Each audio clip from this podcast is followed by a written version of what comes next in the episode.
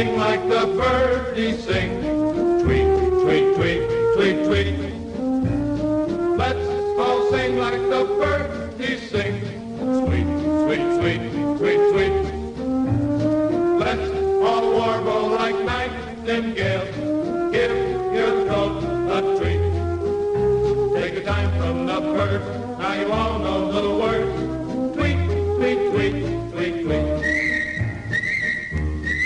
Out there in Birdland. It's Anson Tebbetts along with.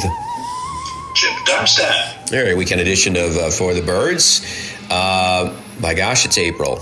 Um, it has arrived. April is, is here, and uh, we had a good um, cold spell earlier in the week. It really did freeze up, and now it's it's getting mild again. So the roads will be muddy again, and the sap will be flowing.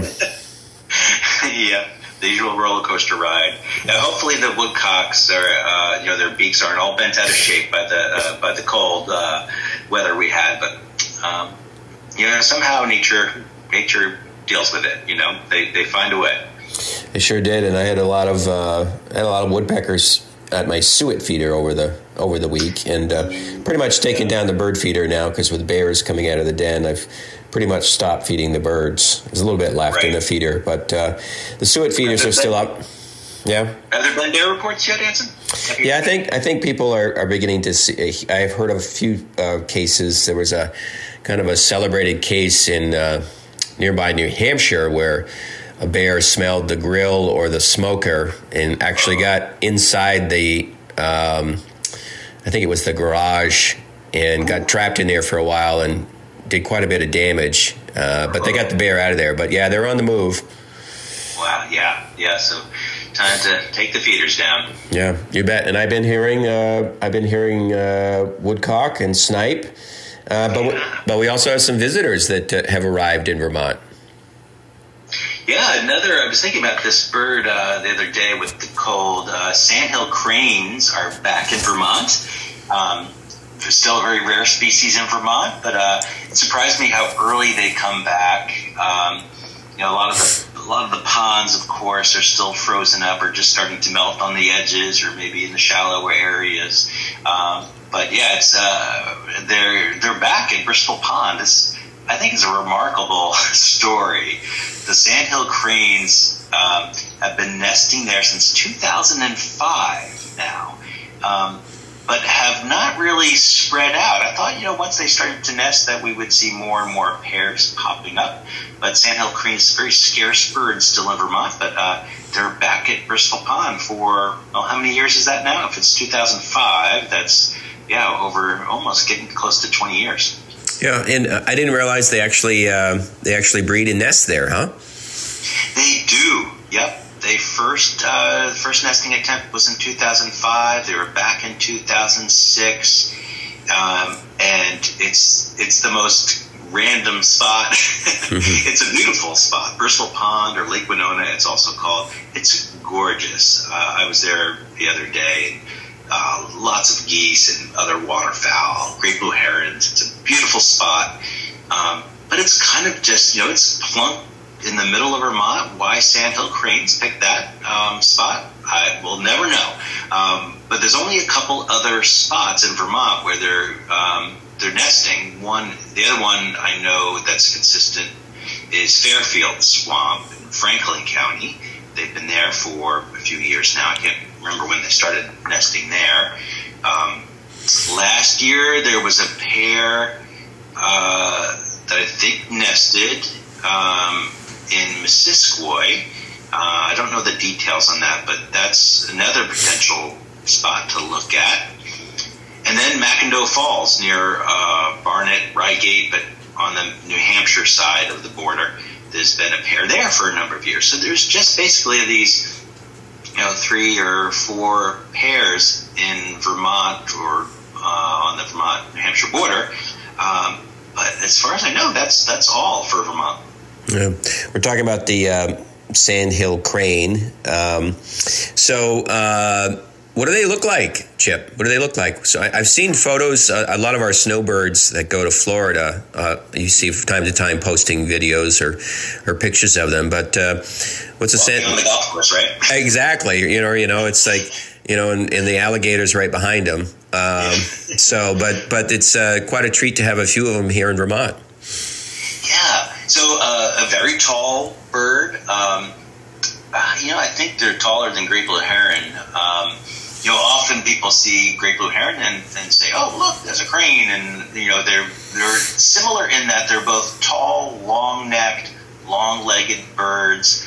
Um, but that's kind of where the similarities end. And, and, cranes are not herons; they're they're in the crane family, and they're um, grayish birds. They can be kind of rusty colored on the back. Um, that that's very variable, and I think it's environment an environmental thing. Um, um, and they have a rusty or red. It's not rusty. It's red. A red cap, big dagger-like bill, not as big or long as a great blue heron, but a stout bill. Um, gorgeous bird. When they fly, uh, unlike a great blue heron, you know a great blue heron flies with their neck tucked in. Uh, a crane will fly with its neck fully extended and its long legs out behind them. So they're very impressive in flight. And they make the most beautiful bugling call. It's a, you know, a gorgeous bird. It's you hear that sound and it just feels like the sound of the wilderness. Mm. The uh, Sandhill crane uh, for the Birds Your Weekend Edition into April now. We've been talking about the uh, Sandhill cranes, which have arrived at uh, uh, Bristol Pond also up in Fairfield and uh, McIndoe Falls on the other side of Vermont, near Barnet, up near St. Johnsbury area. Talking about the um, sandhill cranes. So when they when they nest, where do they nest, and what's the nest look like? Well, they're ground nesters, but that's about all I know. I, I would assume they're in in drier areas.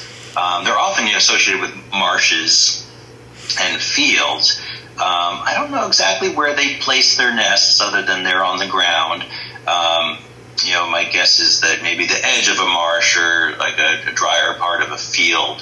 Um, that's another difference from great blue heron. Great blue herons build their nests in, in uh, treetops, uh, which is bizarre to see. Mm-hmm. like a great blue heron up in a tree in a, in a large stick nest. Um, and often in groups, right? Like a, a rookery. Um, sandhill cranes, though, are, are uh, solitary nesters. They don't uh, don't nest in colonies. Um, but yeah, that's a good question. I know they're on the ground, but not sure exactly where they typically place their nest. Yeah, I was thinking about that with the herons being in the rookeries and so forth, uh, particularly up in Missisquoi.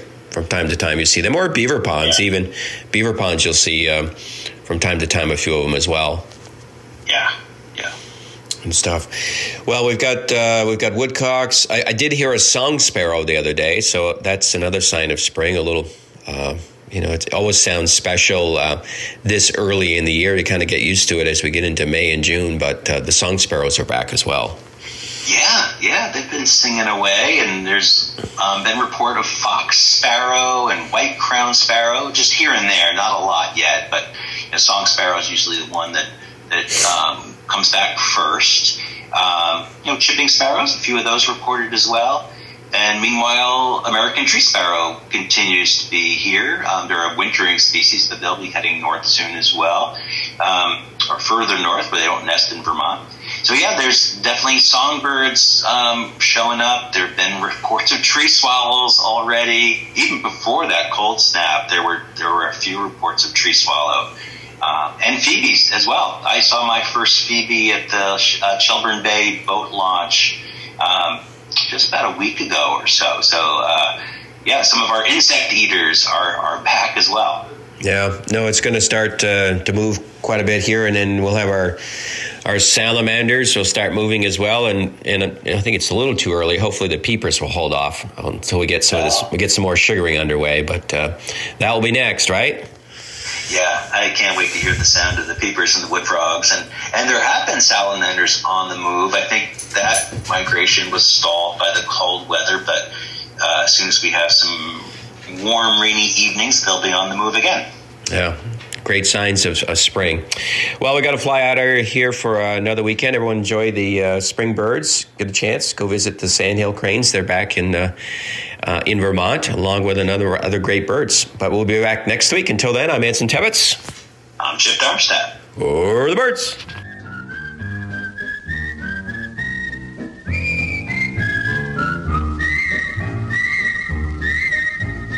Let's all sing like the birdies sing.